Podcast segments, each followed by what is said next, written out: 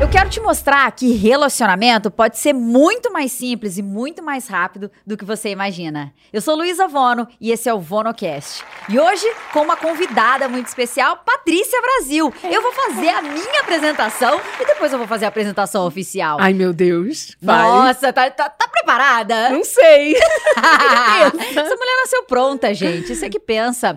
Patrícia Brasil, não sei se você sabe, mas é uma grande referência pra mim e uma inspiração sobre negócios, sobre vida, sobre ter uma vida leve, sobre conciliar trabalho com uma vida interessante, com amizades, com negócios e outra, uma pessoa que sabe fazer networking, uma pessoa que sabe falar de diversos assuntos e de diversos negócios. Isso é muito legal, porque pra mim é um grande aprendizado, Eu sei de relacionamento, mas eu não sei tanto, assim, estou aprendendo. Não sei tanto, assim, de várias áreas de negócios, né? De me posicionar com uma marca, num contrato, né? Isso eu tenho aprendido muito com você. Então, obrigada, Paty. Ai, meu Deus! Eu já ia falar, quem é que vai entrar aqui? Sou eu mesma, aquela, né? Síndrome da impostora. Obrigada, Lu. Tu é maravilhosa. Agora, na apresentação oficial, Patrícia Brasil é publicitária por formação, empreendedora serial, palestrante internacional. Não é pouca coisa não, gente. Autora best-seller e visionária. E é isso que eu acho incrível. Ai, porque você olha pra mim, olha pra minha marca, olha pra minha empresa e você fala, Luiza, dá pra chegar nesse lugar aqui. E eu só falo, vamos! Adoro o Brasil. Ai, primeiro, tô feliz de estar aqui. Pra mim também é uma honra estar aqui com você hoje. Eu admiro demais você como pessoa, como mulher, como mãe, como empresária. E aprendo sempre quando eu tô com você. Então, hoje vai ser babado. Que lindo, que lindo. E a gente vai misturar todos esses assuntos aqui, né, Paty? Vida, trabalho, negócios, relacionamento. Ai, meu Deus, vamos lá. Mas você tá pronta, né? Prontíssima. Posso mandar? Vamos embora. Paty, primeiro de tudo, hoje você tem um relacionamento que funciona. Sim. Verdade ou mentira? Verdade ou consequência? Não, tô brincando. Verdade. Funciona, né? Funciona no dia a dia. Sim. Que é uma coisa que eu vejo, e você deve ver também ao redor da gente. Sim. Não funcionar. Na hora de uma decisão, na hora de uma coisa inesperada, um problema inesperado, a gente consegue fazer isso funcionar e eu vejo você fazer com isso funcionar tranquilamente. Ai, meu Deus. Tranquilamente, não sei se é a palavra. Mas resolve, vai. Eu acredito que sim. Bom, falando um pouco do relacionamento, né? Hoje eu tenho 33 anos, mas eu conheci o meu marido quando eu tinha 22. E a gente começou a namorar desde então. 11 anos juntos? 11 anos juntos. Você começou a namorar com 22 anos, Paty? Com 22 anos. Quem era a Paty de 22 anos de idade? Conta um pouquinho pra gente. Nossa, onde você morava? O que você fazia? O que tava estudando? O que tava acontecendo? Era uma outra vida nessa vida. Brasil. Tipo, outra vida nesse mesmo CPF? Era uma outra vida nessa vida. E eu vou explicar já com mais detalhes. Bom, eu com 22 anos, eu morava na casa da minha mãe. Minha mãe, na época, morava numa vila, numa casa de vila, em Icaraí, Niterói. Eu dividia um quarto sem janela com uma irmã minha. E a minha outra irmã dormia num outro quarto menorzinho. E, assim, a gente nunca passou necessidade, mas não era uma vida que eu tenho hoje. Não é o conforto que você tem hoje. Então, assim, era uma coisa que a gente precisava realmente lutar muito para poder conseguir as coisas, desde ir com tranquilidade para a faculdade, conseguir comprar todo o material e enfim, se espremer dentro do ônibus porque tinha que economizar para xerox da faculdade, isso, aquilo, outro. Então, era uma outra realidade. E a Patrícia de 22 anos, de verdade, Luiza, meus amigos, inclusive, falavam isso na época. E quem é muito meu amigo vai falar meu apelido, que eu não vou falar aqui, mas ela, vamos dizer assim, queremos, né? Queremos apelido. Se não é pra expor a pessoa aqui, a gente tá fazendo o que aqui, gente? Mas eu não sei. E aí, aí eles falaram assim, ela vai morrer rica com as bolsas dela, porque se tinha uma certeza que todo mundo tinha, era que eu ia ser bem-sucedida em algum momento, porque eu era muito focada no meu trabalho. Então, com 22 anos? Com 22 anos, eu já tinha minha primeira empresa que eu tinha fundado, sim. Com 22 anos, você tinha uma empresa, sim. É isso. Você fundou a empresa. Sim, e o meu escritório era no sobrado dessa casa que a gente morava. E era, assim, um sobrado mal acabado. Então, não tinha janela. Eu tinha que botar um plástico grosso em cima do meu estoque do e-commerce para quando chover não molhar. Então, eu fazia dali o meu estúdio de foto. Então, quem me acompanha desde essa época, as fotos da Holic Fashion, que era a minha marca de bolsas, que realmente foi ali o ano da virada, era o nosso primeiro e-commerce, eu fiz as fotos ali, nesse cenário. Então, eu comprava cartolina branca, a cartolina, né, com aquele, fazia o fundo infinito, botava o produto, comprava aquelas luminárias de mesa com aquela luz amarela, mesclava luz amarela, luz branca, botava o produto no meio, fotografava com uma câmera emprestada da minha vizinha, uma Sony Cybershot X7, alguma coisa do tipo. Então, pra mim era só trabalho naquela época mesmo. Isso a gente tá falando de 2011, 2010. Eu comecei a namorar o Tom em 2011 e a minha empresa eu comecei em 2010. Na época eu tinha 19 para 20 anos, quando eu comecei o meu negócio mesmo. E eu era professora de espanhol num curso. E foi assim que eu consegui o dinheiro para abrir a minha primeira empresa. Então, eu trabalhei por quase 2 anos nesse curso, de segunda a sábado. Ou eu só trabalhava e estudava. Então, eu saía realmente nessa época pouco, então não conhecia muitas pessoas. Eu conhecia a galera que tinha estudado no terceiro, né, o meu, entre aspas, colegial.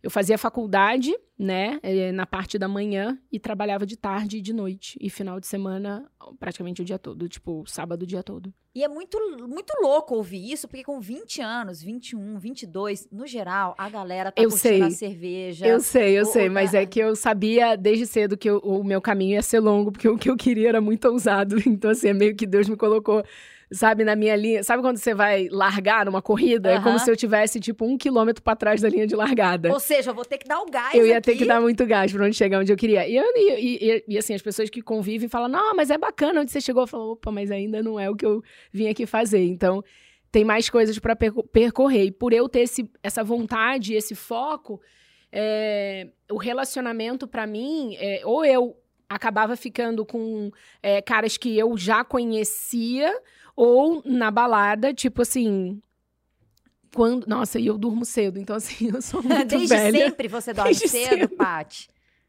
Desde cedo. É tipo assim, 80 anos... Presa num corpo de 33 hoje. Meus amigos falam isso também. Então, assim, essa parte do relacionamento...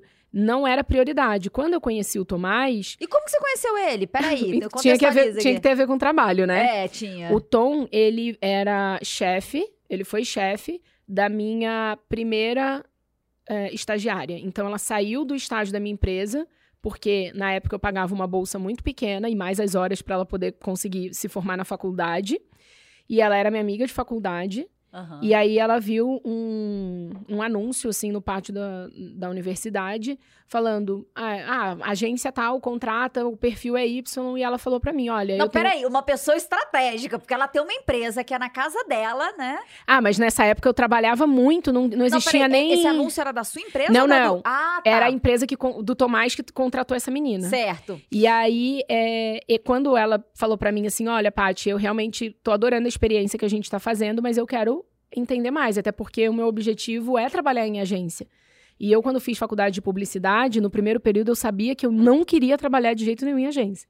Porque não era nada daquilo que eu acreditava para um futuro. Tipo, eu não acreditava que dali 10 anos a gente ia ser impactado por um spot de rádio. Spot é aquela propaganda de rádio. E eu brigava muito com os professores, nossa, mas você não vai me ensinar nada da internet? Porque eu acompanho o blog lá de fora.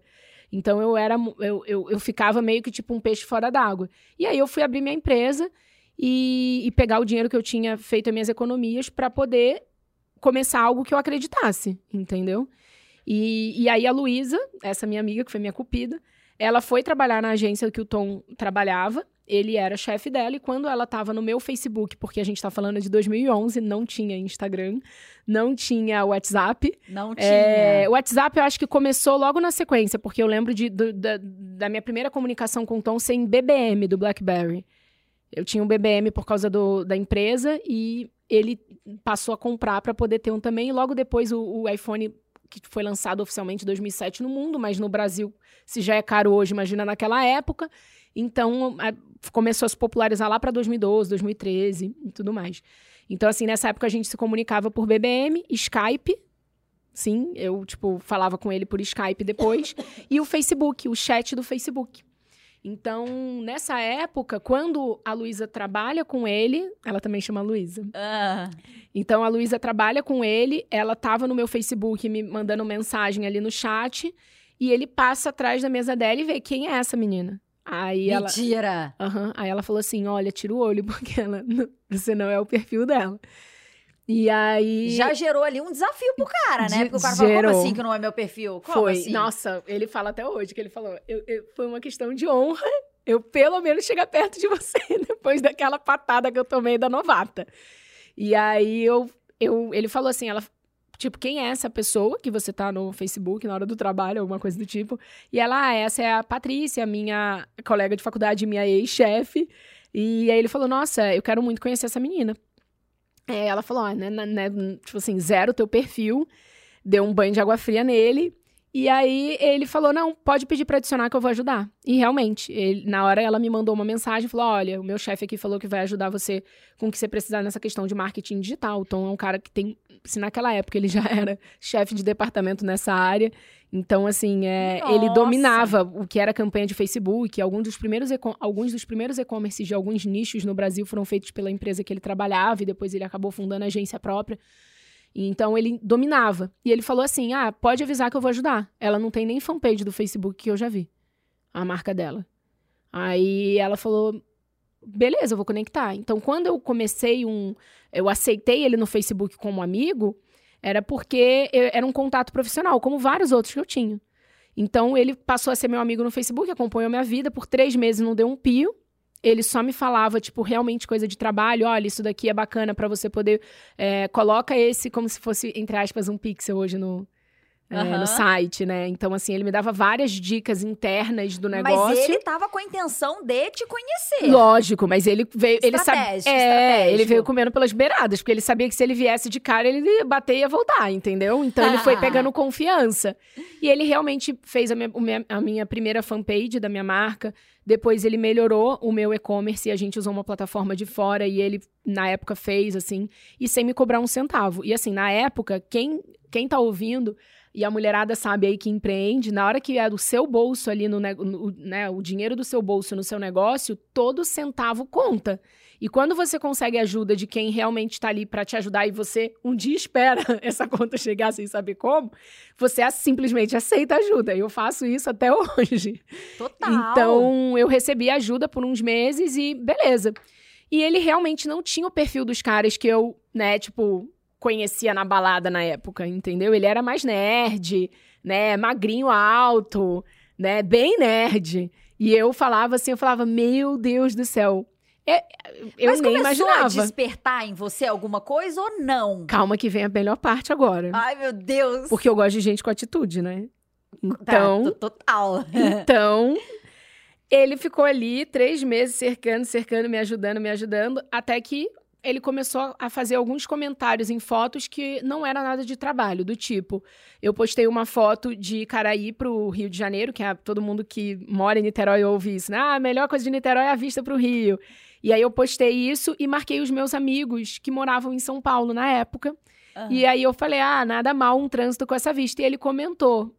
Na época eu falei, nossa, o que esse cara tá comentando nessa foto? Não tem nada a ver que ele... Nossa. E eu sou uma pessoa que pega o ranço fácil. Eu falei, nossa, o que esse cara tá comentando isso?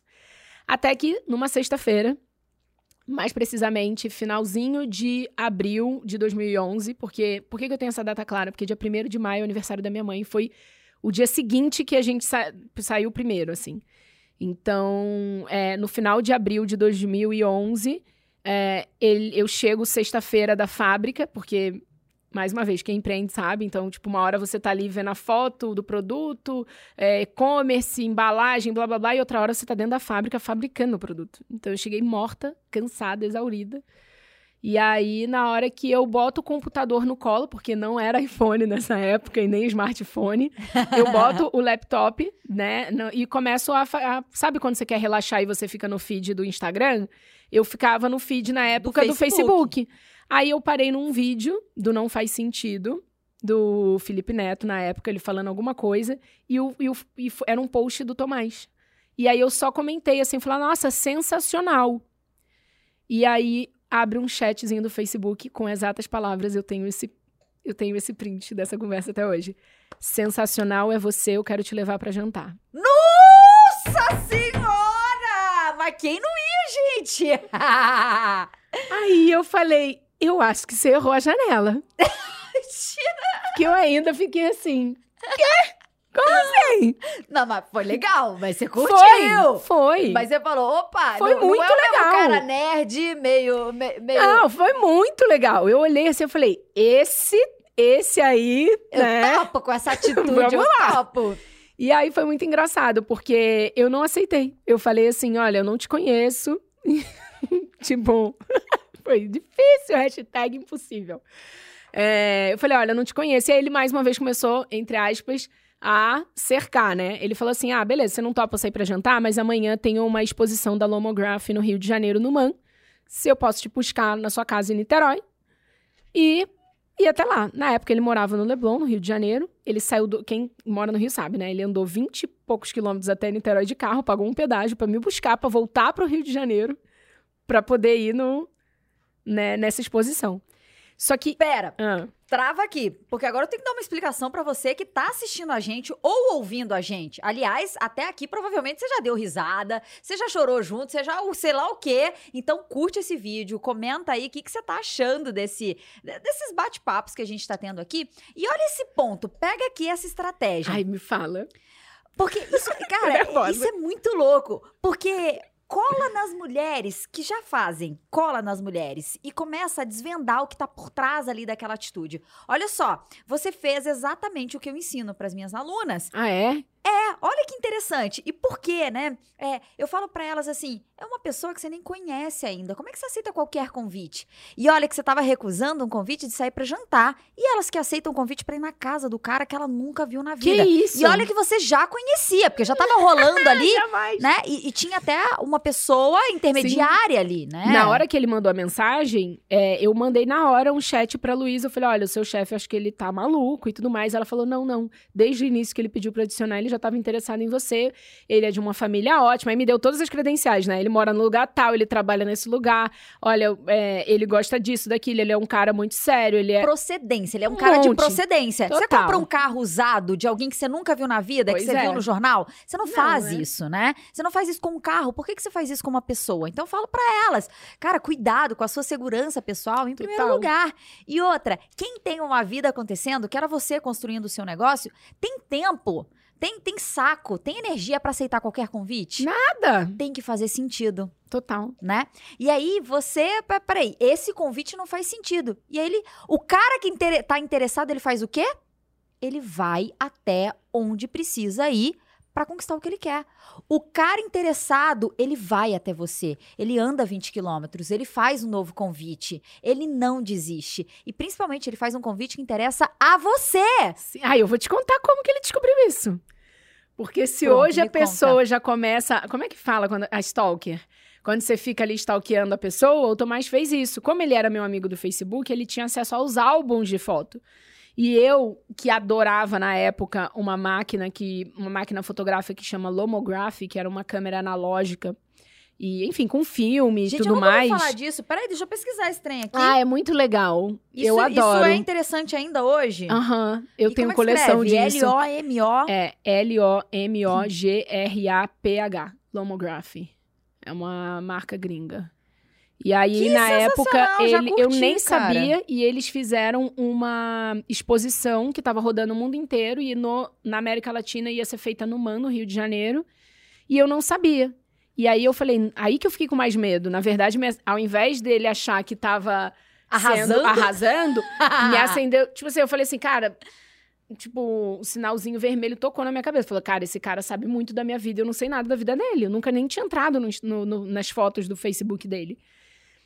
E na hora que ele falou, tipo, a exposição da Lomograph, eu falei, nossa, mas como... Tipo assim, fiquei pensando, como ele sabe que eu gosto disso? Aí eu fui olhar lá, tinha um álbum meu de fotos artísticas feitas com Lomograph, sei lá, pelo Rio de Janeiro, umas coisas assim que era onde eu tinha acesso. E aí ele falou isso, eu falei, meu Deus, que medo. Aí foi quando eu perguntei pra Luiza, tem certeza que ele é um cara sério? Porque ele acabou de falar isso, aquilo. Então, ele falava uma coisa e eu ia validando com a Luiza ali, né? Com a pessoa. Estratégia. Uma mulher estratégica, né? A gente tá percebendo. Na hora que ele foi muito insistente, ele falou, não, vamos de dia, eu te deixo. Eu te pego 2 da tarde, te deixo, tipo, 6 da tarde em casa. Aí eu falei, sabe quando você fala um tá bom? Porque lembra que eu durmo cedo, né? Falei, não, tá bom. Beleza. Gente, eu durmo cedo real. Eu casei de dia, com medo de dormir na minha festa. Era quase real. E aí eu olhei falei pra Luiza, falei, ó, ele tá me chamando pra fazer isso e isso. Ela, nossa, vai, não tem perigo nenhum, imagina. Não, não, não. Eu sou tão noiada que no dia seguinte, quando ele passou pra poder me buscar, eu tirei uma foto da placa do carro e mandei pras minhas irmãs. Mentira! Eu sou noiada nesse nível. Mas olha só, mas isso é bom, cara. Eu falo pra elas, manda mensagem pra alguma amiga, fala pra onde você tá indo, fala se tá tudo bem. Ó, tô saindo com esse cara e, olha, esse é o Facebook dele e essa é a placa do carro que ele veio me buscar. Tô saindo, beijo. Mandei no SMS, né? Maravilhosa, estratégica desde sempre. E aí foi um super date, porque começou com essa questão que eu acho que, né, que é muito bacana do que você fala, que é essa questão do repertório e tudo mais. Então, ele sabia muito do que eu gostava. Ele também gostava de Lomograph. Ele curte um pouco nessa questão de arte, fotografia também. E aí, a gente começou a falar sobre esse assunto em comum. E foi um date que foi, tipo assim, dali a gente foi pra Mureta da Urca. Aí, ele percebeu ali que não ia rolar muita coisa, porque eu falei, olha, eu não bebo cerveja. Peraí, que tem muitos pontos aqui. Paty... Olha só, você não teve medo... Essa hora, se você ainda tá ouvindo esse podcast, eu juro que eu sou legal. Eu só sou uma velha presa num corpo de 33 anos. A Patrícia é ótima. Ela só é uma velha. Pronto. Aqui. Mas olha só. Olha quanta coisa. Você não teve medo de falar. Porque não. Também não tenho tempo pra isso, né? Quantas mulheres beberiam um copo de cerveja pra parecer legal? Jamais! É mentira? É mentira, Mari? Sério? Total. Então, tipo, você com 22 anos já era essa mulher estratégica, com autoestima legal, com autoconfiança, que não tem medo de perder. E que são características dessa mulher que conquista um relacionamento com um cara bacana. E outra, o Tom é um cara que ele não é... eu não conheço ele pessoalmente, né? Mentira, sério? Sério. Jurava que não, sim. Não, conheço só do bate-papo, do online, do não sei o quê. Mas, ô, Paty, ele não é extrovertidão igual a gente, né? Ele é? Eu acho que é. Eu acho que ele é. Ele é? Uhum. Eu ia falar, porque ele ser nerdzão, assim, ele tenderia a ser mais na dele. Ele é bem nerd, mas ele é sociável. Ele é uma pessoa bem sociável, assim. Ele faz amigos mais fácil do que eu, por exemplo. É? Uhum. Então não entra no ponto que eu ia falar, que é o seguinte. Muitas mulheres, quando elas começam a se relacionar com um cara tímido, ela fala assim, não, ele só não me abordou, só não me convidou pra sair porque ele é tímido.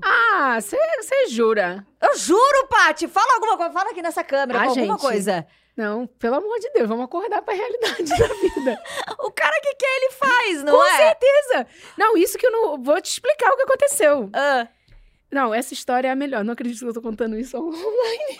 Que vergonha. Pois conte tudo. Esconda-nos nada. Meus amigos, tomara que elas não ouçam esse podcast, porque eu tô com vergonha. Porque, alô, olha, amigas da Paty, tudo bem? Eu mesma vou mandar um link lá no grupo e vou falar assim, ó, saí do grupo. Patrícia jogou o link e saiu do grupo. Vou fazer isso. Adoro. Então lá vem bomba, fica com a gente. Ó, foi assim. A gente passou... Ele me buscou mais ou menos isso aí, 2 horas da tarde na minha casa. Eu lembro perfeitamente. Eu de vestido amarelo tenho guardado essa roupa até hoje. Uau! Tenho. Eu de vestido amarelo, cabelo molhado, sem maquiagem. Porque ele falou pra mim... Olha ele, cheio das estratégias. Meu Deus, eu acredito que eu caí nessa. Ele ligou o som do carro e falou que já tava na ponte na hora que ele me ligou. Só que, sabe quando você aceita sair e você vai dar um cano na pessoa? Aham. Uhum. Quem nunca, né? Total. Então, assim foi. Eu queria dormir na sexta-feira e ele, cansada, gente, eu tava exausta. Então, falei ali, não sei o que, legal, bacana. Falei com a Luiza, minha amiga, legal. Bom, aceitei sair com ele, ponto. Mas pensando, ô, meu Deus, pra que eu aceitei? Nada, fui dormir, eu ia dar um cano mesmo no dia seguinte, tava nem aí, real. Tanto é que eu fui pra casa da minha amiga, Amanda. Eu tava já, tipo assim, do outro lado em Niterói, no sábado de manhã, com as minhas amigas. E aí, ele me liga, com um som assim, sabe? Como se fosse no carro. E aí, eu já tô aqui na ponte. Eu gelei. Falei, o cara, ele já saiu da casa dele. Ele tá... E a ponte Rio-Niterói, quem não conhece... Você, quando entra na ponte, você vai ter que andar 13 quilômetros e pagar um pedágio pra andar os outros 13 quilômetros de volta pra voltar, porque não tem retorno. Então ele falou, eu tô na ponte. Só que hoje eu sei que ele tava no quarto dele e ele ligou o som pra falar que tava na ponte, porque ele achou que eu ia dar o cano. Olha que danado. E aí você falou, então, beleza, então tô pronta. Aí eu falei, não, tá na ponte? Ok. Desliguei o telefone. Gente, eu lembro perfeitamente, eu tenho esse celular guardado até hoje. Era um Nokiazinho startup. Sei! Porque o BBM eu usava pra empresa mesmo, né? Tipo, então eu tinha um startupzinho, sabe aqueles... De eu abrir, sei, abrir e fechar. Assim, bem basicão. E aí eu, meu Deus, ferrou. Desliguei o telefone e falei pras meninas, gente, o menino que eu tava conversando ontem, ele tá na ponte. Elas, vai-te embora, tomou um banho pelo menos, né? Aí eu fui, saí de cabelo molhado, zero, tipo, juro, a gente tem fotos nesse momento, mas eu vou poupar a audiência de vocês. De ver, eu tava tipo assim, sabe aquela pessoa que zero confiança? Tipo assim, meu Deus, vou no talento, né? E aí ele chegou, me buscou, eu tirei a foto, eu tirei a foto da... Sabe quando a pessoa tá encostando assim perto da casa? Uhum. E aí eu, pum, tirei uma foto assim e mandei no SMS para minhas irmãs a foto da placa. Entrei no carro e aí já me bateu um arrependimento. Falei, o que que eu tô fazendo aqui, senhor? Gente, quem nunca? Como que eu tô aqui? E eu super sem graça, nunca tinha visto ele pessoalmente, né? E aí...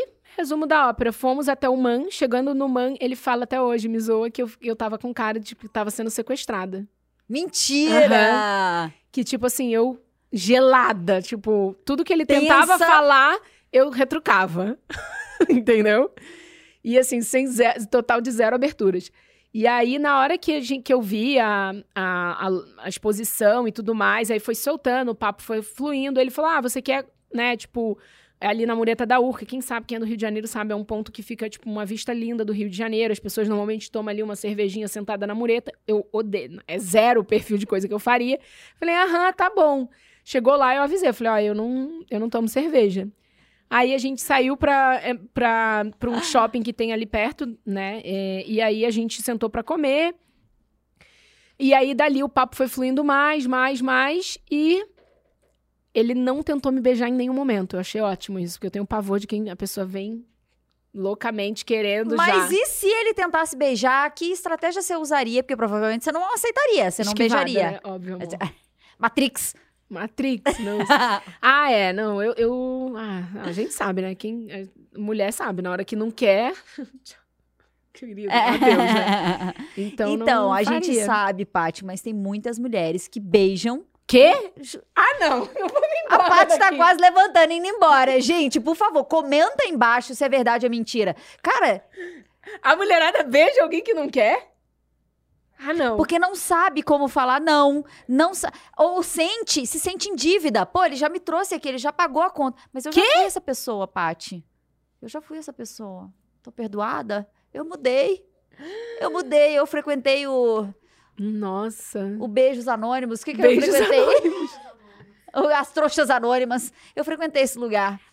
Eu nem sabia. Gente, eu não tinha noção se eu tava fazendo certo ou errado. Eu só tava sendo coerente com o que era pra mim fazer sentido, assim, sabe? Com a sua verdade, com seus valores, com seus princípios. Com o seu limite, cara. Limite. Mas aí, que tá, depois do jantar, aí ele falou assim, tem um mirante aqui. E aí já era, tipo, não foi jantar, né? Tipo, a gente foi, 5h30 da tarde, tava quase no pôr do sol. Tem um mirante aqui em Botafogo, dá pra ver tudo. Aí eu olhei assim e falei, meio estranho. Mas eu já tinha gostado do papo, ele já tinha ali, né? Aí ele já tinha avançado um pouquinho, ele já tinha conseguido avançar alguma coisa. E aí, é o que eu falo também dessa questão de... Óbvio que a química é importante, mas depois você vai construindo um relacionamento. Porque quando... Mas o mais à frente, importante... É a química ali, na hora que ele... Aí, beleza, quando a gente chegou no mirante, ele me deu um beijo. Mas aí rolou, aí você já tava aí okay, eu mandei uma mensagem para minhas amigas e falei assim, soldado abatida, virou uma guerra. Eu lembro no Facebook que a gente tinha um grupo assim, você, solteira convicta, jamais, não sei o que. Mas você apaixonou ali? Não, que rolou? Foi um match total, de beijo assim, eu falei, ferrou.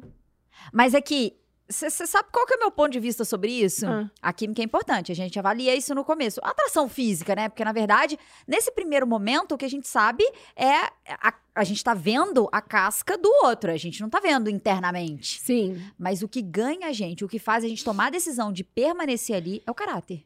Ah, total. E aí, ele mais uma vez falou assim, ah, aí nisso que a gente tava ali, começou a tocar o meu telefone loucamente. Falei, essas meninas estão muito uriçadas, né? Já quer saber. Já quer saber tudo. Aí eu peguei, atendi o telefone, era minha amiga Natália falando, ah, aí falou o nome da nossa amiga, não vou falar aqui agora, mas fulana de tal terminou. Só que era uma amiga nossa, que tipo assim, sabe aquela pessoa que se anula pro relacionamento? Sei. Então, aí ela tinha anulado o terceiro ano, tipo assim, ela, imagina, uma menina que quase não foi à aula durante o terceiro ano, porque o namorado dela era bem mais velho, estudava pra concurso, então de manhã era a hora que ele parecia, dava uma caminhada na praia, ela pedia pra ela ir junto. Então ela matava muita aula no terceiro ano, não foi às festas de formatura, não conectou com a galera. Que isso, Paty? Juro pra você. E aí, 2 anos, e ela achando que ia casar com o cara. 2 anos depois, ele passou no concurso público e falou, você não serve pra mim. Boa sorte. Ah, meu Deus. Ele mudou da cidade, mudou pra cidade dele lá, que ele passou o concurso público. E foi nesse dia que eu saí com o Tomás, que ele deu o pé na bunda dela. Então, estavam todas as amigas juntas. Por isso que elas responderam todo mundo junto, tipo, na hora que eu mandei soldado abatido. Por isso que elas responderam todas juntas. Tava todo mundo acudindo a fulana, entendeu? Não vou falar o nome, que senão, né? Não sei se é motivação. Mas foi trevas, assim. A menina, juro, ficou muito mal. E aí, quando eu cheguei em Niterói, eu falei, nossa, eu vou correr pra Niterói agora. Eu falei pra ele, me leva de volta pra casa, eu preciso voltar pra Niterói. Aí ele voltou pela segunda vez pra Niterói e pagou outro pedágio pra me levar embora pra casa. O cara, quando ele quer, ele faz, gente. Você tá entendendo? Claro, e você aceitando bem...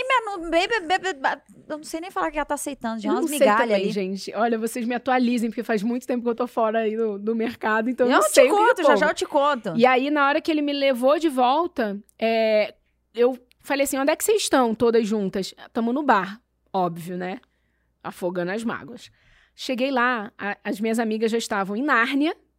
Mentira! A que tinha levado o pé na bunda já tava... Louca, transtornada. Louca, transtornada. E aí eu falei, pô, saí de um date mó legal pra vir aqui, vocês estão tudo bebaça já. Entendeu? Aí ela, chama ele! Nisso, ele já tinha voltado. Ele tava na ponte. Então, ele voltou pela terceira vez para Niterói. Pagou outro pedaço. Esse cara queria. Esse cara queria. E subiu pra conhecer minhas amigas. Então, o dia que eu conheci o Tomás, ele conheceu todas as minhas amigas e que foram as nossas madrinhas de casamento 10 anos depois. Olha que loucura. Uma salva de palmas pro Tomás, gente. Cadê esse homem que ele não tá aqui pra poder... Vamos fazer muito anúncio também, não? Que eu não conto essa história em muito lugar, não. Pra não se animar. Mas sabe o que é legal dessa história, Paty? É mostrar. Olha só quanta coisa tem envolvida aqui. Os seus limites, os seus princípios, né? Isso aqui faz sentido. Aí, as mulheres perguntam assim, mas pode apresentar a amiga no primeiro encontro? Cara, ali tava fazendo sentido. E não era sobre o desespero de tem que dar certo e por isso ele tem que conhecer minhas amigas. É porque fazia sentido ali na hora, pô, legal. Não, e ele conheceu minhas amigas? Bebaço. Louca essa falar. Não, e esse é outro ponto. Você coloca na mesa. Você coloca na mesa. Eu sou essa pessoa aqui, ó. Eu tenho essas amigas doidas. Eu sou essa aqui sem maquiagem. Né? Eu moro em Niterói mesmo. Se quiser vir aqui me buscar, vai ser ótimo. Mas se não quiser também, tá tudo certo. Eu não finjo ser o que eu não sou. Eu não escondo a realidade que eu tenho. Isso é muito legal. Porque... quantas mulheres, eu vou te falar, mulheres escondem muitas vezes que elas têm filho. Quê? E bota a criança onde? Por um tempo, ela não conta que ela tem filho. Ah, tá. Tipo, o cara não... Mas e aí, rede social não tem? Tá fechado? Não mostra a criança? Não mostra. E daqui a pouco, ela fala, então, tem que te contar um negócio. É tão... Oi? É. Tipo, pra mim é propaganda enganosa, entendeu? Propaganda enganosa. Quando eu conheci o Léo, primeiro dia, assim, tipo, do nada, tamo numa festa, ele tá me abordando, eu falei pra ele, ô, mas deixa eu te contar, tem mais de 30, moleque mais de 30, tá desesperada pra casar. E tudo na brincadeira, na diversão, porque é a realidade mesmo, eu tenho mais de 30, né? Eu sou 6 anos mais velha que ele. Então, eu tenho mais de 30, eu sou 6 anos mais velha que você, tudo na brincadeira, sorrindo e tal, e eu quero ter filho e tal, mas é a realidade. É a realidade. E aí, rolou de boa, tipo, você falou isso na época? Ele ria, ele falava assim, adoro mulheres mais velhas. E aí eu falava assim, não, mas pode ser pior, porque mulher com mais de 30, ela já quer casar. Eita. Ele falava assim, eu fui noivo. Aí eu, opa, peraí, esse cara... noivo? Peraí, então ele talvez não esteja brincando tanto assim. Eu falei, mas pode ser pior, porque eu quero ter filho em 2020.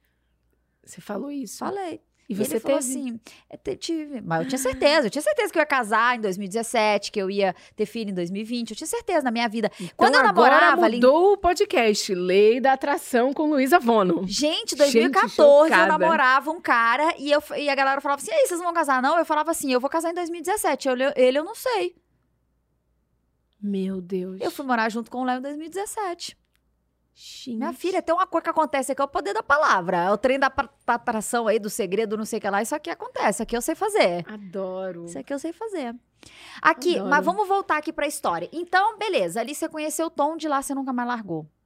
Nunca nos separamos. Depois desse dia que a gente se conheceu, a gente ficou ficando quase um mês. E acho que foi maio... 1º de maio, alguma coisa assim, ele me pediu... a gente não lembra, porque realmente, tipo... Mas quando que vocês comemoram, no fim das contas? Então... que vocês comemoram? Hoje em dia, que a gente casou 3 vezes com a mesma pessoa, a gente só comemora o dia 17 de novembro. Que foi o casamento lá de fora, não? Que foi o casamento no México. É, em Cancún.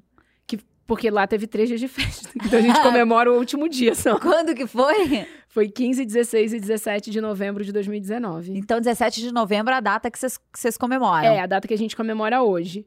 Dia 1º de maio de 2017, o Tom me pediu em casamento. Numa situação também que foi mara e eu zero esperava. Mas... a gente não comemora todas... porque é muita data, né? Quando você tá junto com a mesma pessoa, tem data de tanta coisa. Tem a data 14 de fevereiro que a gente mudou pra São Paulo e foi, tipo, um marco muito grande na nossa vida. Então, assim... E, na verdade, o que eu percebo dos relacionamentos, quando eles estão legais... 2 pontos, né? Quando o relacionamento não é tão legal, existe uma cobrança muito forte sobre as datas, porque eu tenho que me agarrar em alguma coisa. Ah, então existe a cobrança, tem que comemorar, tem que sair pra jantar, eu quero presente e tal, porque eu tenho que me agarrar em alguma coisa pra sentir que isso aqui tá funcionando, que ele me ama, ou que sei lá o quê. Quando a gente tá com um relacionamento sereno, na leveza, existe a segurança ali, a gente não vai sair dali. Datas, elas não têm mais aquele mesmo significado de me agarrar em alguma coisa pra saber que ele me ama. É verdade. Faz sentido isso? Nunca tinha pensado por esse lado. Eu percebo esse comportamento em pessoas que têm bons relacionamentos.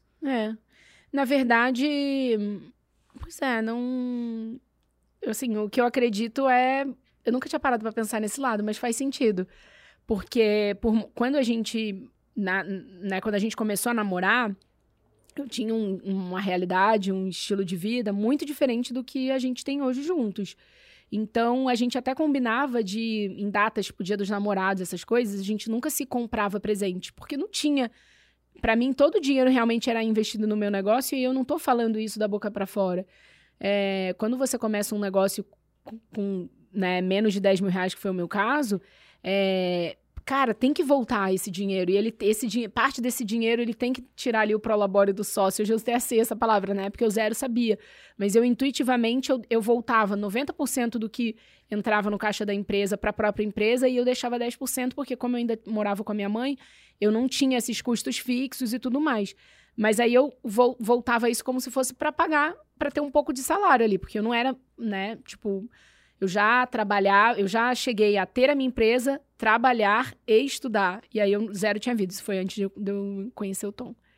Então Nossa. Era muita loucura. Então depois que eu comecei a namorar, eu fiquei com menos grana num primeiro momento. Mas também sabendo que quando era realmente uma data importante, a gente dá risada, tem uma... É muito legal falar disso hoje, porque quando a gente fez a nossa primeira viagem juntos... foi pra Paraty, numa compra do hotel urbano. E quando a gente chegou lá, a pousada tinha, tipo, quarto com goteira. Era uma coisa bem trevas. Ai, que situação. E aí, era o quarto que dava, entendeu? E a gente foi, não deixou de ir, sabe? E aí, eu lembro que, tipo assim, é muito diferente. Pois é, e vocês foram construindo, vocês dois. A gente foi construindo. Paralelamente, né? O Tom teve os negócios dele, tem até hoje.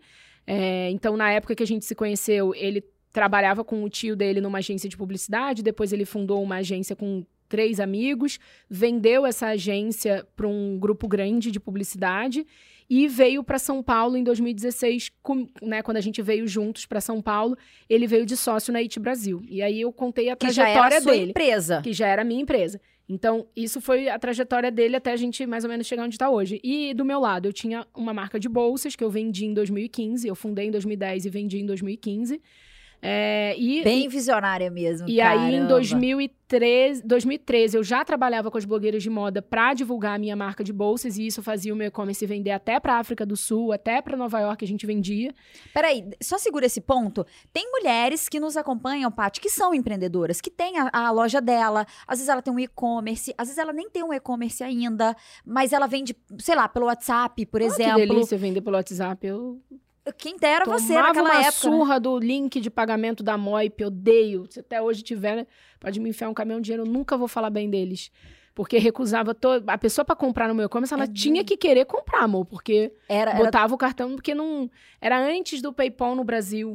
Nossa! Então, assim, era uma dificuldade de ter um e-commerce quem era pequeno. Não tô falando de grandes cadeias que vem lá, o TI desenvolve tudo maravilhosamente bem. Mas aí você usava as influenciadoras para divulgarem a sua marca. Usava. E isso é uma ideia que você pode usar aí. Se de repente você tem a sua marca, tá ouvindo a gente. Lógico, total. E encantava essas meninas. Tem muitas meninas grandes que me conhecem até hoje, que falam que o primeiro recebidos fui eu que mandei na época da Holic. Então, eu estudava qual era o perfil delas. Então, por exemplo, eu lembro que tinha uma menina do Rio que sempre no verão ela ia ou para Angra ou para Trancoso. E aí eu verificava o que essa mulherada estava usando, fazia uma estampa, e aí eu pedi para ela, olha, fulana, você topa fazer essa collab? Você faz o post no seu blog, e a gente faz um sorteio época de blog, de uma mala de viagem com uma necessaire com essa estampa que é inspirada em praia. Tem esse post até hoje... E aí eu vou falar também que eu adoro ela até hoje, que é a Lari Duarte. Beijo, Lari, se você tá ouvindo isso, você faz parte da minha história. E aí ela é maravilhosa, é influenciadora grande até hoje. E na época ela topou, ela fez, por exemplo, um sorteio e, cara, eu cuidei de todos os detalhes. A gente mandou, eu comprei um cheirinho na, loja de essência pra poder botar. Então, tipo, a seguidora que ganhou... ficou super feliz. E aí a audiência dela depois era uma audiência que eu via que recorrente comprava no meu e-commerce. Então, só para continuar nessa linha do tempo, eu tive essa empresa de bolsas, né, a Holic.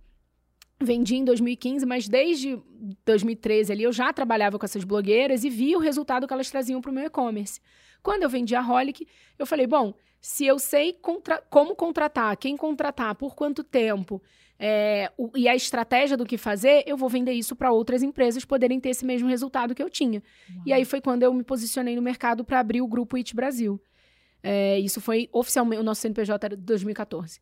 Mas aí eu formalizei em 2014, mas eu já trabalhava desde antes.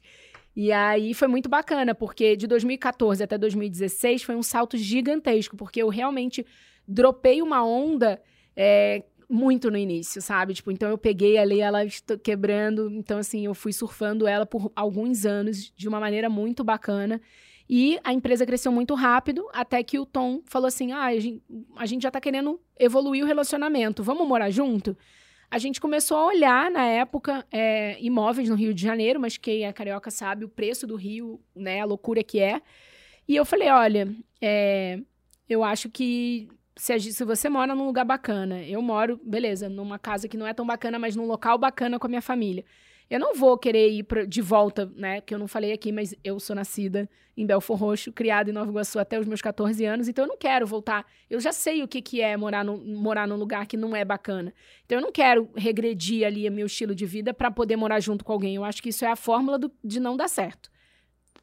Provem que eu tô errada nos comentários, me contem histórias legais.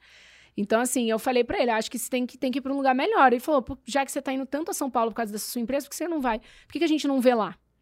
Uau, legal. E aí, em fevereiro de 2014, a gente mudou pra São Paulo com a roupa do corpo, sem fazer... Mentira! Uhum. Vocês não trouxeram nada? A gente trouxe mala de roupa, mas a gente nunca fez. E eu também... Aí móveis, é uma coisa pessoal.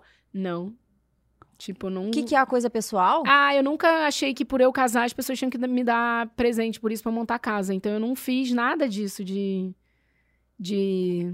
Chá de casa nova, chá de sei lá o quê, não. Nunca fiz. Nem quando eu casei eu fiz. Minhas amigas que fizeram uma baita surpresa pra mim na minha despedida de solteiro hashtag surfpate, porque elas já sabiam que gostava de surf desde aquela época e fizeram um final de semana super legal. Mas eu não montei essas coisas, porque não tem... Eu, sei lá, talvez um pouco de crença de receber, talvez um pouco de crença de... Ai, vou dar trabalho demais pro outro, né? Eu tenho tudo isso aí também. Então, assim... mas eu não me sentia confortável, porque quando eu casei, eu já tinha realmente uma vida muito mais confortável do que quando eu conheci o Tom. Então, a gente... Não precisava também, né? É, tipo, não sei se eu fiz certo ou errado. Na época, eu não me senti confortável. Foi o que eu dei conta.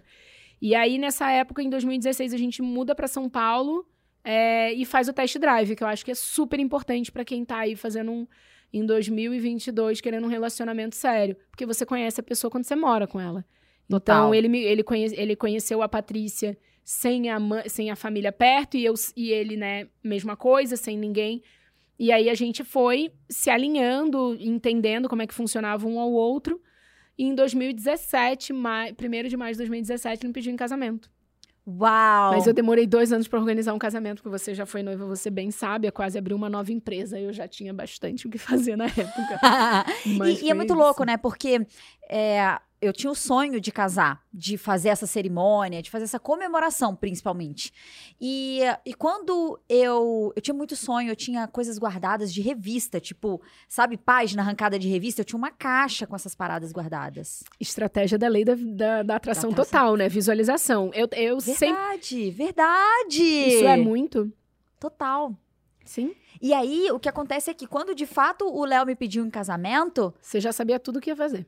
Até que não, perdeu o sentido, parece que antes era uma comprovação de que de fato ele me ama, é a gente fazer aquele casamento. E depois pra mim virou assim, não, é um momento de comemorar, mas o casamento mesmo é isso que a gente tá construindo todos os dias, exato. Isso é o casamento. Exato, as pessoas se enganam, né, acham que casar é assinar um papel e dar uma festa.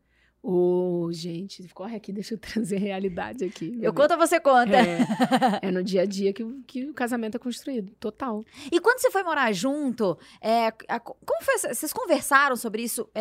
Como vai ser? Quem vai pagar essas contas? Quem vai cuidar da casa? Vocês conversaram ou foi no dia a dia que vocês foram se resolvendo? Na época que a gente foi morar junto, a gente já não tinha perrengue financeiro, né? Deixar bem claro, porque pra mim não era, eu, Patrícia, não era uma opção passar perrengue, nunca foi, tipo assim, eu já sabia o que era não ter, o que ter saído do de Janeiro, né, porque as pessoas falam, eu conheço o Rio, Girl from Rio, é Nira, o que ela mostra, né? Eu adoro que ela mostra o de Janeiro também, nesse clipe, mas eu falo que o Rio é o que o gringo conhece, a novela do Manuel Carlos também, mostra bastante ali, Leblon, Ipanema, agora, Zona Sul. O de Janeiro, bebê, é um negócio mais, é onde o bicho pega, né, então assim, eu já sabia o que era... Né, viver num lugar que não era tão bacana, que não era...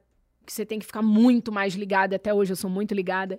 Às vezes as pessoas falam, nossa, mas você com 22 anos, você tirou a foto do carro, você... da placa do carro, você avisou que você estava saindo. Bebê, eu sou cria do subúrbio do Rio de Janeiro. Ou você luta pela tua vida, ou tu não anda do ônibus, não chega na escola. Então, eu fui criada meio que teste de sobrevivência, entendeu? Total. Então, assim, onde eu entro, eu olho qual é a saída de emergência, eu sei quantas pessoas estão na sala, eu sou meio noiada com isso pra tudo, onde eu vou no mundo, entendeu? Uau! E essa sobrevivência, que vem da maneira como eu fui criada, né? Pelos meus pais, pela minha avó. E no final das contas, quando a gente chegou pra morar junto em São Paulo, eu falei pra ele, eu prefiro, tipo assim, derreter o meu cérebro de trabalhar do que fazer um trabalho braçal. Então, a gente até chegou e, tipo assim, naquele encantamento, eu consegui, na época, negociar. Adoro negociar. E aí, eu consegui negociar um apartamento num bairro super bacana, com um pai que ele, na verdade, tem alguns filhos, né, que são os herdeiros, que normalmente as pessoas não ligam muito para os imóveis. O imóvel estava fechado há 3 anos. Então, estava podre. Tipo, o imóvel estava, tipo, imundo. E aí, a gente, bem naquela coisa meio de sessão da tarde, a gente vai pintar junto, a gente vai limpar junto. Ai, meu Deus, quanto tempo durou isso? Menos de 1 hora. A gente se olhou, e falou... vejo nessa cena. Pra quem que a gente liga pra arranjar alguém pra vir limpar isso? Porque a gente não é bom fazendo isso. Eu tinha demorado 1 hora e eu tava limpando a geladeira, a borrachinha que abre a geladeira do apartamento, que tava podre. Tava podre, bichinho assim, tipo, que tava morando ali há algum tempo. E eu falei, cara, eu preciso de alguém que faça isso tão bem quanto eu sei fazer o meu trabalho, entendeu?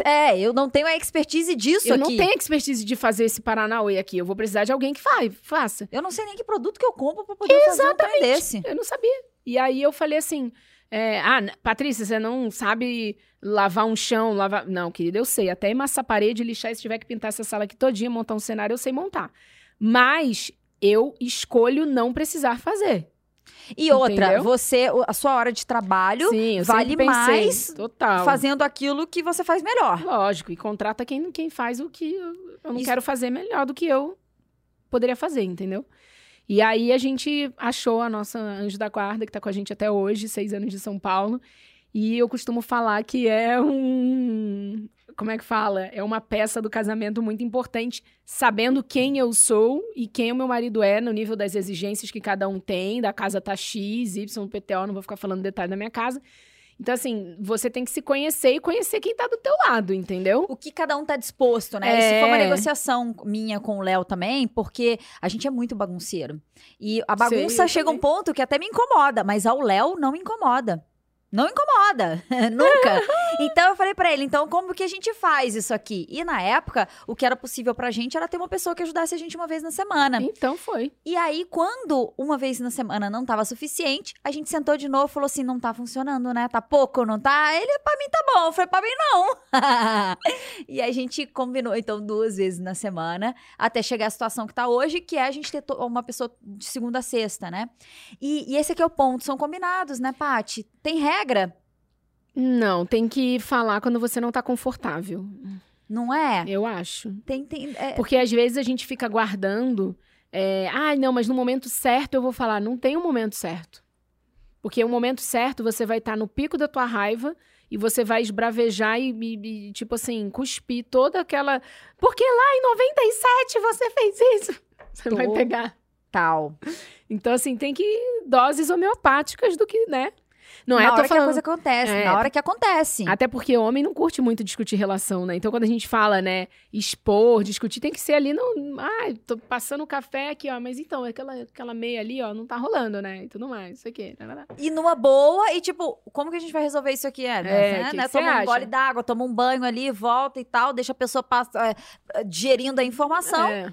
E faz os acordos. Pra mim, são acordos. É. Funciona muito bem com a gente. Ô, Paty... E aí vocês cresceram, então, foram evoluindo na vida. Fomos. E você é essa mulher que sempre teve uma vida acontecendo, teve os seus negócios, tem os seus negócios e tudo mais, tem seus sonhos. E quem é o Tom nisso tudo? Assim, ele apoia, ele discorda, ele nega, ele sai fora e ele fala, não quero, não deixo. Como é isso? Quem me apoia... Peraí. Sabe por que eu tô te perguntando? Porque a gente tem, hoje, uma audiência de mulheres, sim, que são independentes financeiramente, que têm uma profissão que amam e que acreditam que não tem um cara que vai estar ali à altura ou apoiando e tal. E eu queria que você desse a sua visão. Eu acredito que essa questão de repente não vou encontrar uma pessoa que esteja à minha altura e tudo mais. Eu acho que é uma crença aí. Tem que trabalhar um pouquinho do merecimento, porque... Por exemplo, eu lembro que quando eu tava namorando o Tom, ele tava na sala da casa da minha mãe, e aí a minha mãe tinha passado da área de serviço pra estender roupa no segundo andar da casa, e eu tava contando pro Tom que eu ia passar o carnaval de 2012 com as minhas amigas de intercâmbio, que eu tinha feito o intercâmbio antes de conhecer o Tom, e eu tava juntando dinheiro de 2007, aí eu viajei em 2010, eu conto isso no meu livro. Vendi uma coleção inteira para as amigas das minhas amigas de intercâmbio. Voltei com esse dinheiro para o Brasil, reinvesti no negócio e comecei a juntar mais dinheiro para voltar. Então, em 2012, foi quando 2 anos depois eu consegui ter um dinheiro para poder pagar uma passagem. E como eu tinha onde ficar na Europa, eu falei, olha, eu vou aproveitar o feriado do carnaval que o e-commerce dá uma murchada. Eu vou pegar e vou fazer. E na época ele também não tinha condição de falar, eu vou junto, né? E aí eu falei, olha... eu vou porque pra mim é muito importante estar com os meus amigos. E segundo, quando eu tô lá, eu sempre levo a minha coleção e eu vendo na moeda local. Quando eu volto pro Brasil, fazia diferença pra mim aí esse câmbio na volta. E aí ele, que ele falou? Quando na verdade... ele ouve uma mulher... que ele tá conhecendo ali agora, naquele momento. É muito doido. Ele ouve isso, ele faz o quê? Ele pula da cadeira, ele sai ficou fora. Sem palavras na hora. E aí a minha mãe passando... Por que eu tô falando essa cena? Porque essa cena fica na minha cabeça, que minha mãe me lembra dessa cena direto. A minha mãe passando com a bacia de roupa, ela virou e falou assim, ó, e se você falar alguma coisa, ela vai de qualquer maneira e eu acho que você nem volta aqui. Subiu e foi espremer a roupa. É uma mulher que se posiciona. E aí eu fiquei olhando... Ele olhou pra mim, eu olhei pra ele, eu falei, é verdade, assim, tipo... Né? Tipo, eu sou essa pessoa. Eu sou essa pessoa. Então, assim, não é que eu não gosto de você, eu gosto de você, mas, assim, eu tenho uma vida que eu quero também, né? Fazer. E ali ele entendeu o quanto que a gente ia ter que, né, ter esses acordos do que é importante pra um e pro outro. E ali eu percebi de cara o quanto que ele me apoiava, e me apoia até hoje, né? Então, tipo, quando eu comecei a olhar o meu negócio pra fora do Brasil... quando eu comecei a estudar o mercado árabe, de, né, fazer uma base em Dubai, ele virou e achava, tipo, nossa, eu tenho que ir com certeza. Então, eu passo, às vezes, temporada de 20, 25, cheguei a ficar um mês direto em Dubai, e ele me encontrava ou no início ou no final, pra gente poder tá ali junto, entendeu? E no final das contas, a gente vai encontrando esse equilíbrio, né? Mas sabendo que quando eu não sou a minha melhor versão, não adianta eu estar com a pessoa que eu acho que é a ideal da minha vida, porque eu não vou estar entregando o meu melhor para ela e não vou estar sendo, não vou estar me sentindo a melhor coisa, né? Você ouviu isso? Se você não ouviu, volta esse negócio e ouve de novo. Meu Deus. Quando eu não tô na minha melhor versão, não adianta eu estar com a pessoa que é a melhor da minha vida, assim, tipo, que é a... nossa, porque eu não, incrivelmente, não vou, né? E aí a pessoa nem vai ver o melhor de você ali, entendeu? Então é... E um homem seguro, um homem que tem uma vida acontecendo, um homem que quer proporcionar coisas incríveis pra uma mulher, ele quer essa mulher do lado. Eu acho que quer. Não é verdade? É verdade. E isso que eu ia falar. Ô, Paty, você não... as ideias que você chega em casa pro Tom não é tipo assim... Ah, eu tava pensando em dar uma chegadinha ali no Rio de Janeiro, ali em... Não, tô pensando em dar uma chegadinha ali em Dubai. Montar um negócio em Dubai. Fazer negócio... Levar uma galera pra lá. Então, são coisas grandiosas, né? Tem que ser um cara seguro pra estar do lado dessa mulher. E é óbvio que ele vai apoiar. Porque senão ele tá fora do jogo. É. E assim, na verdade, aí tem toda a questão do equilíbrio, dessa questão da energia feminina com a energia masculina, porque eu sei que eu sou muito... Fale-me mais sobre isso! Eu sou muito firme em tudo que eu faço, às vezes as pessoas até confundem... Também. Às vezes as pessoas até confundem a firmeza com grosseria, porque uma mulher firme, eu sei que realmente... às vezes é confundida com ela ser braba, e eu não falo... Uma vez eu fiz uma palestra pro pessoal da Ralph Lauren aqui no Brasil e eu falava, você não precisa elevar o nível da sua voz para poder passar a sua mensagem. Você pode ser firme, direta, com olho no olho e falando aqui, ó, de igual para igual. Então, assim, eu sei que eu sou essa pessoa firme, mas como é que eu equilibro essa minha energia masculina com uma energia feminina? E aí, esse é o desafio, é esse o equilíbrio, né? Então, inclusive, quem tiver dicas, comentários, mas enfim, eu tenho minha caixinha de ferramentas ali do que eu faço, de exercícios, de, enfim, de como eu vou me sentir melhor, o que eu vou fazer para separar um tempo só com o marido. Até porque o Tom conhece uma Patrícia que ninguém conhece, entendeu? E eu faço questão de deixar só para ele. E as minhas irmãs falam isso. A Patrícia, quando tá com você, é diferente. Ela é menos braba.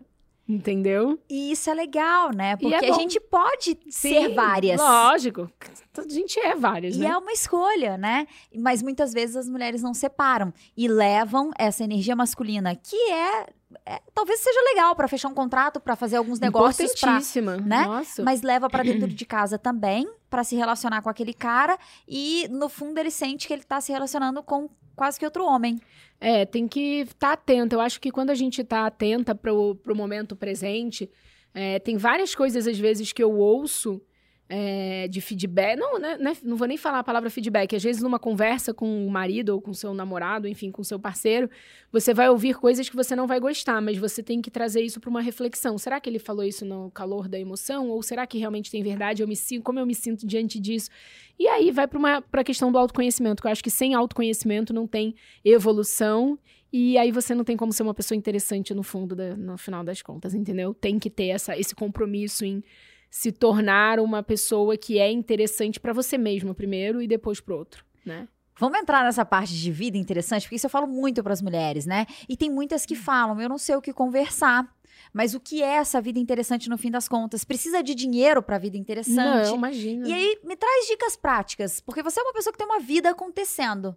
É. E isso torna... muita coisa. Isso torna atraente, isso traz assunto pras conversas, mesmo depois de casada. Total. Né? E que dica prática a gente poderia deixar pras mulheres pra tornar a vida delas mais interessante agora? Olha, eu acredito que primeiro você tem que saber o que te chama atenção, que são assuntos tipo moda, beleza, trabalho, viagem, que destino.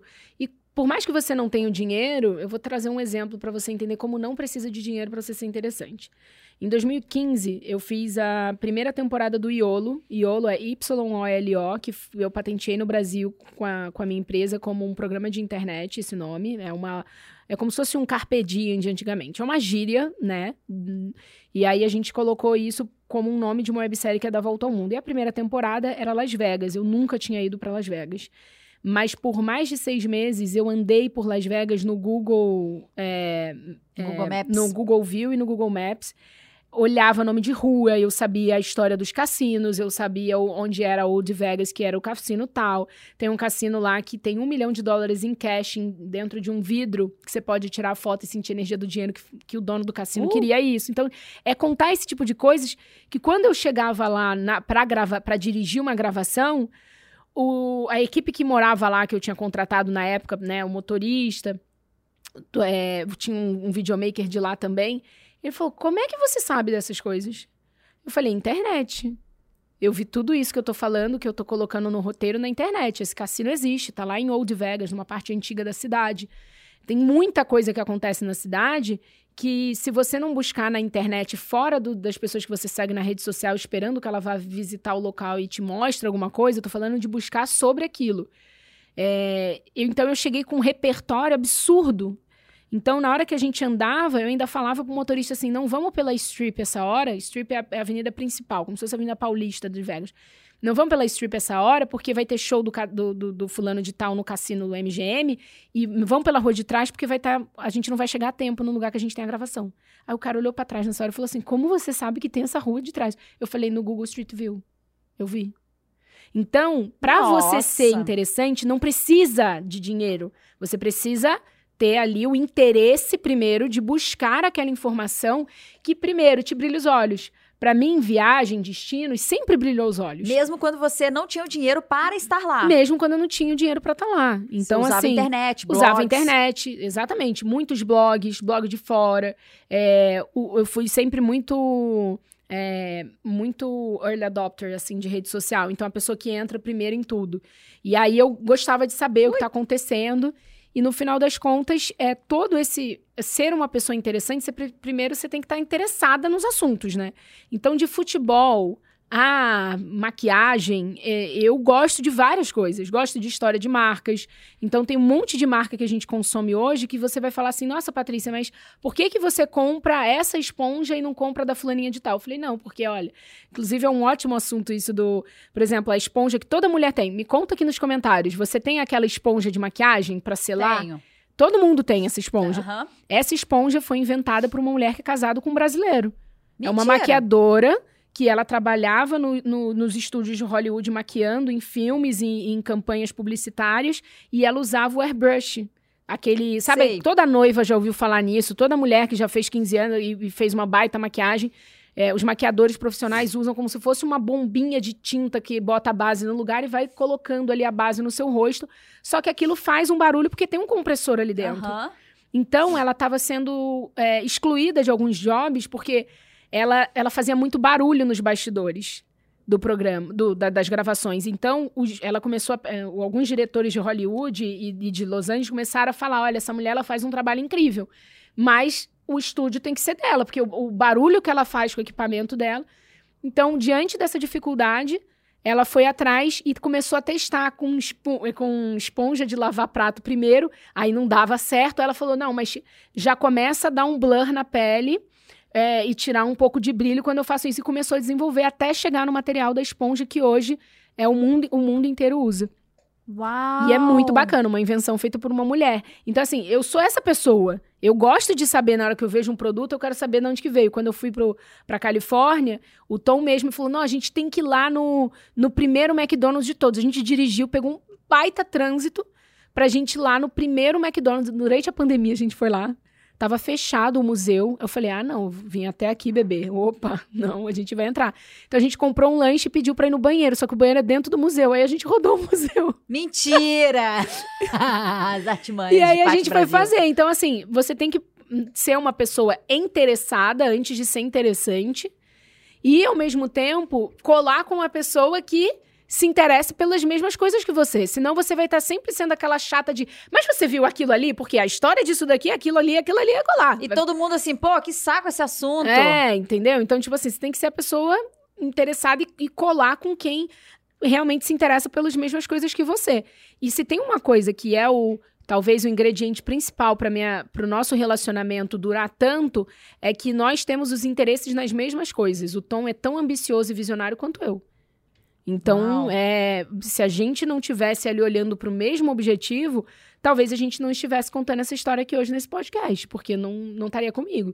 E várias vezes ao longo da última década, a gente teve momentos que eu falava assim, se um cara não aceitar que eu não posso, que eu não vou poder ficar 15 dias fora do Brasil para gravar um projeto que vai trazer uma repercussão absurda pro meu negócio, ele não tá entendendo o meu jogo aqui. Então, é melhor não ir, entendeu? Então, assim, acho que, de repente, a mulher que você falou assim, a mulher beija quem ela não quer, eu fiquei passada no primeiro momento. Tô chocada até agora.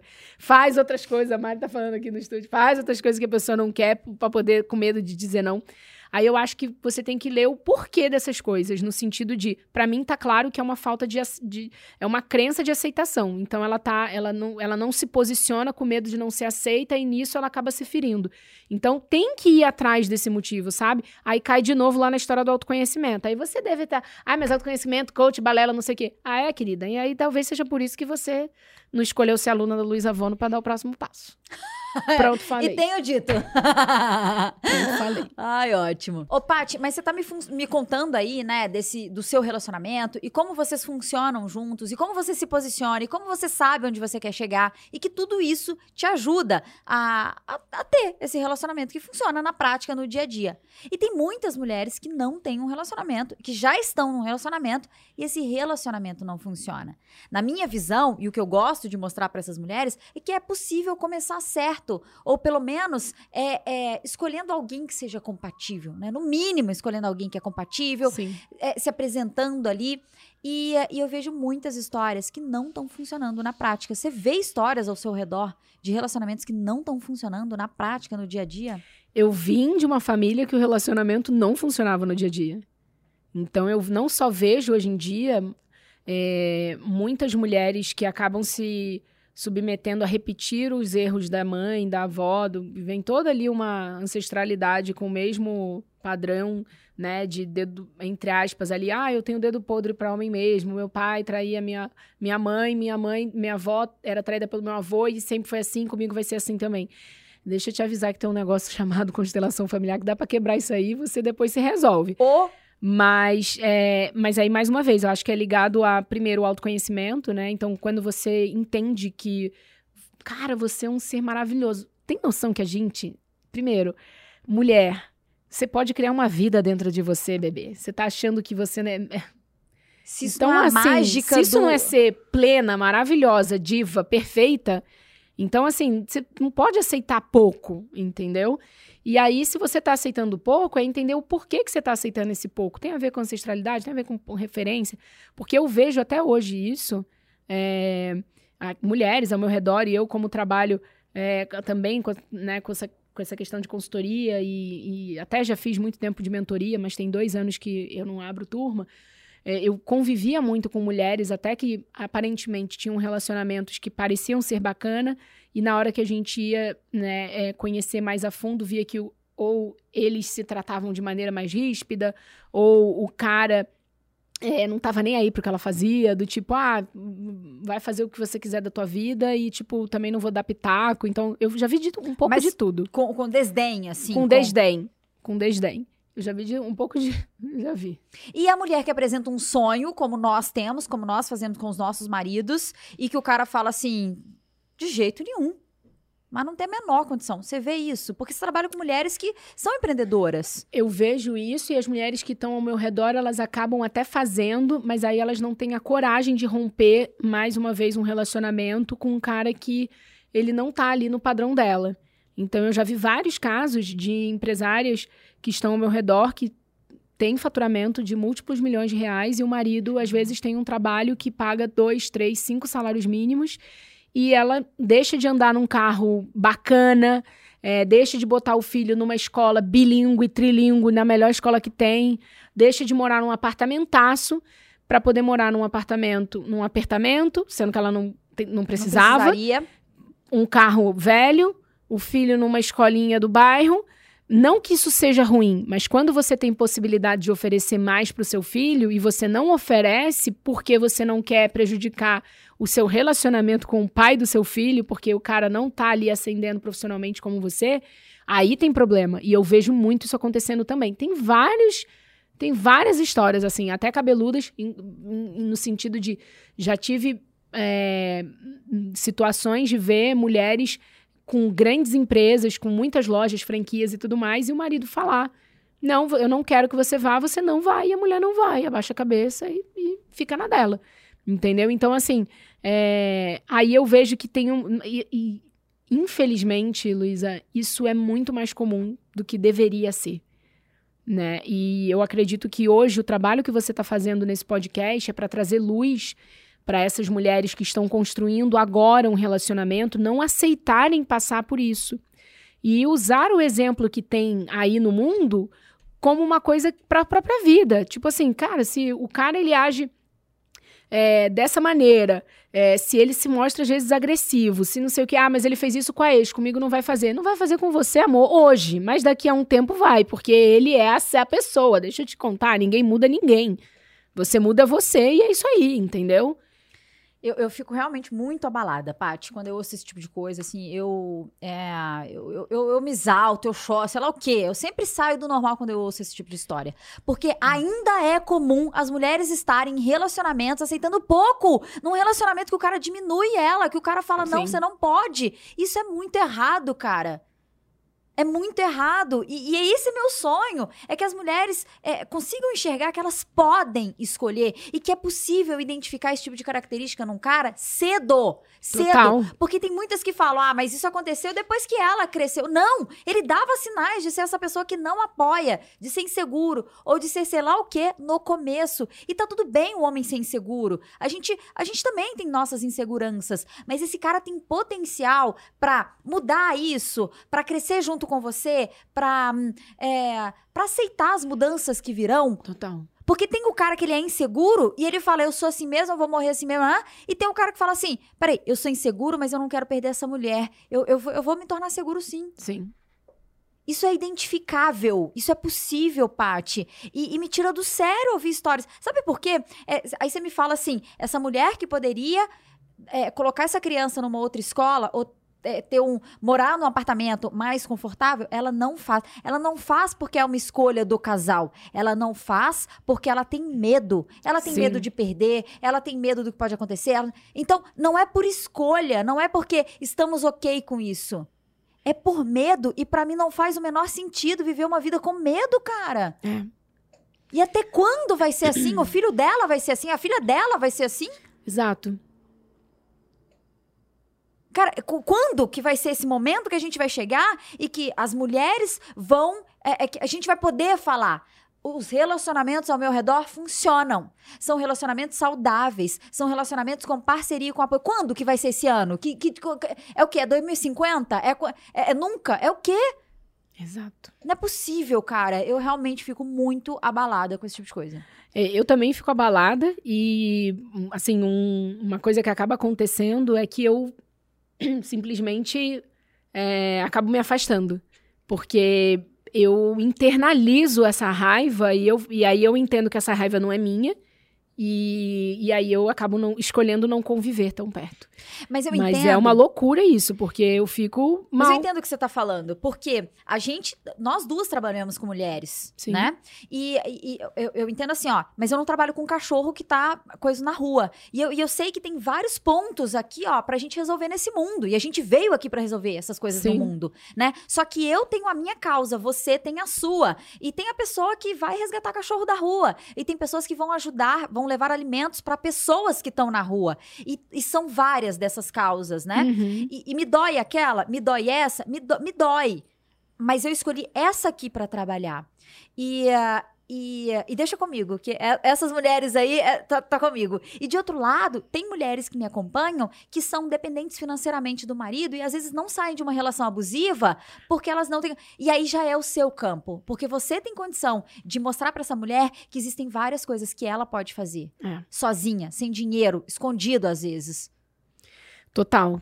Com certeza, eu acredito que quando você tem uma liberdade financeira, nem que seja, sei lá, 100, 50, 30 reais na tua mão, de alguma maneira, de onde veio, né? Se veio do teu marido, se veio do teu pai, do presente de aniversário, tem como você transformar isso em algo melhor, sim. Então, assim, eu acredito que o que falta, de repente, primeiro, para essa mulher é aceitar que ela pode ter uma vida melhor, esse é o primeiro passo. O segundo passo é como que ela quebra esse padrão para poder aceitar o que é melhor e, em paralelo, ela tem a coragem, né, de fazer essa mudança, porque aí é fazer o brigadeiro com a lata que você comprou na compra da família, o teu marido tá achando que o Nescau e o leite condensado é para fazer o leite da criança, mas você tá fazendo e você daqui a pouco já... Assim, não tô falando pra você fazer uma faculdade de finanças e entender como é que você vai fazer o teu fluxo de caixa bombar pra você ter uma margem de lucro melhor e blá, blá, blá. Não tô entrando nesse assunto. Se pesquisar no YouTube, olha que se pesquisar no YouTube... hoje em dia a internet tem toda a informação disponível. Então, assim, uma mulher que realmente tá passando por um abuso psicológico, e tem também... Ah, não, mas ele nunca encostou a mão em mim. Eu ouvi muito isso já. Nossa. Mas o cara falava horrores, porque existe agressão verbal também. A pessoa, ela acha que a agressão é só física. É igual quando a pessoa acha que traição é só na hora do finalmente. Não, a traição, ela começa muito antes do finalmente, né? Então, a gente precisa ter essa clareza. Então, a mulher, quando ela chega nessa clareza, é... Óbvio, você não vai sair e bater a porta da sua casa sem ter um centavo no bolso, sem ter pra onde ir. Você vai primeiro fazer ali, né, um colchãozinho financeiro, vai abrir uma conta só pra você, vai começar a botar o dinheiro das suas vendinhas ali, né, vai começar a se posicionar, entender o que você pode fazer pro outro, do tipo, durante a pandemia eu fiz mais de 70 programas ao vivo de manhã no Bom Dia Brasil, que eu acordo cedo, então quando era 7 horas da manhã, às vezes 8 no máximo, eu fazia o ao vivo, pra mulherada começar na intenção certa. Eu lembro. Estão disponíveis esses vídeos? Estão no meu canal do YouTube, Patrícia Brasil com Z. E aí foi muito bacana, porque eu trouxe desde pessoas que trabalham com constelação familiar, com reiki, com uma série de coisas, e trazia essa luz para essa mulherada. E hoje em dia a informação tá disponível, só não muda quem não quer, entendeu? Ah, Patrícia, mas eu tô... Não, você tá... encarcerada dentro de casa, aí é um problema bem mais sério. É, isso que eu ia falar, porque tem aquele nível que é o extremo e exagero. E aí você nem tá ouvindo a gente. É. Né? Se você tá encarcerada, tá amarrada, né, em cárcere privado, dificilmente ele tá te dando acesso a um Wi-Fi e você tá conectado nisso aqui. Mas, do contrário, tem saída. Muitas vezes falta autoestima, autoconfiança, sim, muitas vezes tem muito medo ali envolvido. E uma coisa que ela pode... também usar é rede de apoio, é pedir ajuda, é pedir uma palavra amiga. Isso, né, não ter vergonha de pedir ajuda. Né, para a pessoa do prédio, peça ajuda sim. E comece a ouvir esses vídeos, o podcast, né, o Ela Sonha, sim, Ela Faz, que... Porque essas mensagens, essas histórias vão entrando dentro de você e vão te dando o sentimento. Eu posso também. Eu sou capaz. Exato. Você vai construindo essa força interna para daqui a pouco, sim, comprar essa lata de leite condensado, para daqui a pouco fazer uma coisa. Porque dependendo do nível que ela tá, né, o medo ali já tá instaurado. Ela tem medo de agir, de fazer, dele descobrir. E ela já tá agindo só pelo medo. Então, ganha essa autoconfiança. Cara, tem tanto conteúdo que pode empoderar essa mulher pra ela. Aí faz uma maratona, né, de... Primeiro, conteúdo que realmente vai mudar, e aí aqui no Vonocast esse é o lugar. Tem o conteúdo do canal do YouTube do Ela Sonha Ela Faz, que você não paga um total de R$0, só a sua internet de casa mesmo pra você conectar e ter. Só esses dois podcasts você já vai ter um direcionamento absurdo. E outra, né? Se apega na fé e vai mudar a tua vida, né? Acredita no, né?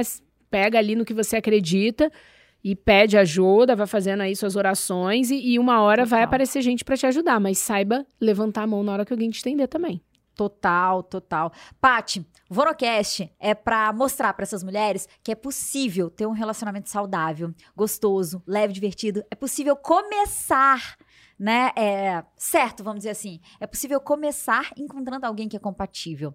E agora, eu queria que você deixasse uma dica pra gente já ir pros nossos finalmente, uma dica prática pra ela desligar isso aqui e já colocar em prática algo pra começar certo. O que você diria? O que aquela Paty de 22 anos diria para essa mulher que tá começando agora?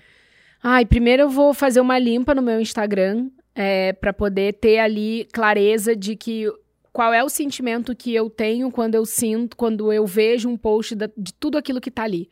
Se o sentimento for ruim, se te trouxer ansiedade, cobrança, baixa estima e tudo mais... As pessoas que ela segue. Você começa a seguir para você começar a limpar ali o teu feed... Teu feed não, limpar o teu... Timeline, né? A tua timeline, pra quando você for pra rede social, você não gerar gatilho de outra coisa, de coisa errada. Primeira coisa. Segunda coisa é você ser uma pessoa realmente interessante. Você tem que ser interessada em assuntos. Escolhe 3 assuntos hoje e define. Por exemplo, eu sempre sonhei pra viajar para...